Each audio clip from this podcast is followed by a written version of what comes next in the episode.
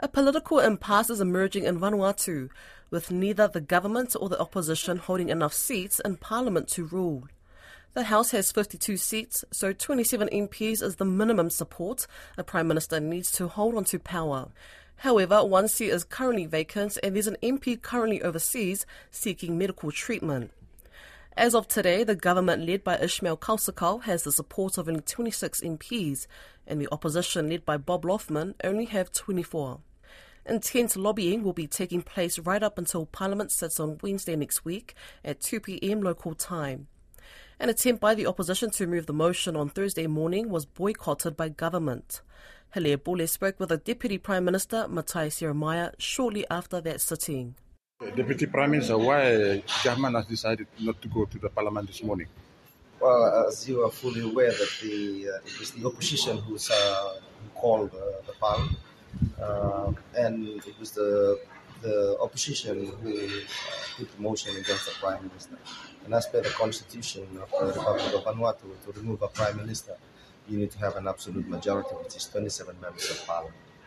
Uh, we know very well that the opposition has not uh, does not have the support of 27 members of parliament.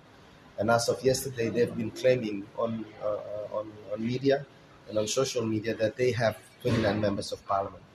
And uh, we have decided not to go attend parliament today, which is uh, our decision, uh, coalition decision, so that they can demonstrate to Vanuatu that they have the numbers to, uh, to uh, summon parliament and they have the abs- absolute majority to remove a, a prime minister. Apparently, uh, they went to parliament this morning with only 24 members of parliament, which is not sufficient to, to further their, uh, their intent to remove the prime minister. So the speaker has adjourned parliament uh, to uh, Wednesday uh, as per the standing orders. And again, uh, now everyone knows that they don't have the number as they claim as of last night. So we will be ready to defeat the, the, the motion against the prime minister because, again, the onus is on them to have the 27 to carry out what they intend to do. Until uh, Parliament sits uh, next Wednesday, we are currently facing a political an- impasse. Both sides don't have the uh, simple majority of 27. Uh, currently, yes, we, we have an impasse where uh, the uh, government uh, has the support of uh, 26 members of parliament and they have 24 uh, members of parliament.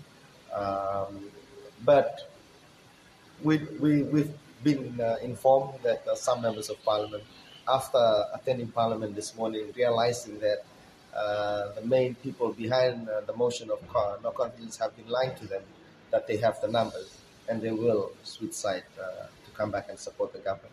And I think it's in the interest of the, of the people uh, not to put this uh, country in, a, in the dilemma that we are in. We've just faced uh, a dissolution last year. We've just come out of COVID. We've just been hit by two cyclones. And we, at the moment, uh, according to the government processes, we're in the budget cycle, preparing budget for November. Uh, already last year, a lot of government projects this year have been hindered because we've been operating on a state budget. And uh, I believe in the interest of, of the nation, in the interest of the people, if that's what all members of parliament are here to do in parliament is to, to work on behalf of the people, they need to make the decision and to take out this country uh, in the uh, impasse we're in now. So government is confident to defeat the motion uh, next uh, uh, Wednesday.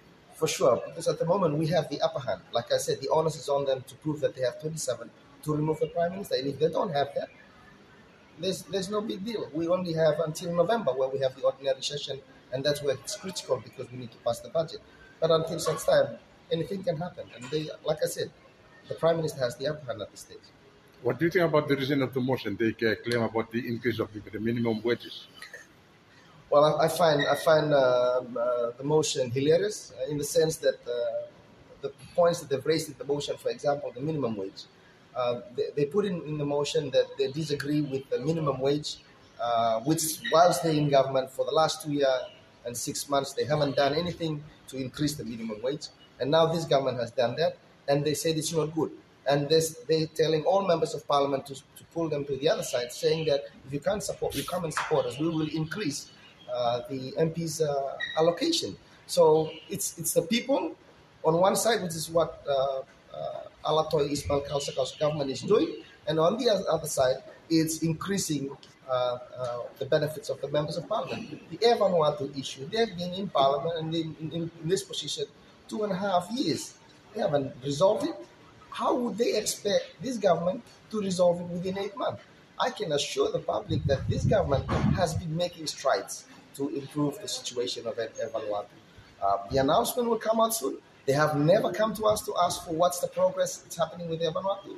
We've done the, uh, the Brisbane direct flight to Santo. That's an improvement uh, from what happened.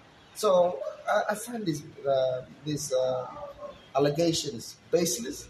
I think the, the hidden agenda or the real intent of the motion is uh, the commission of inquiries that uh, are, in, are, almost completed uh, and the grief to have to get into power.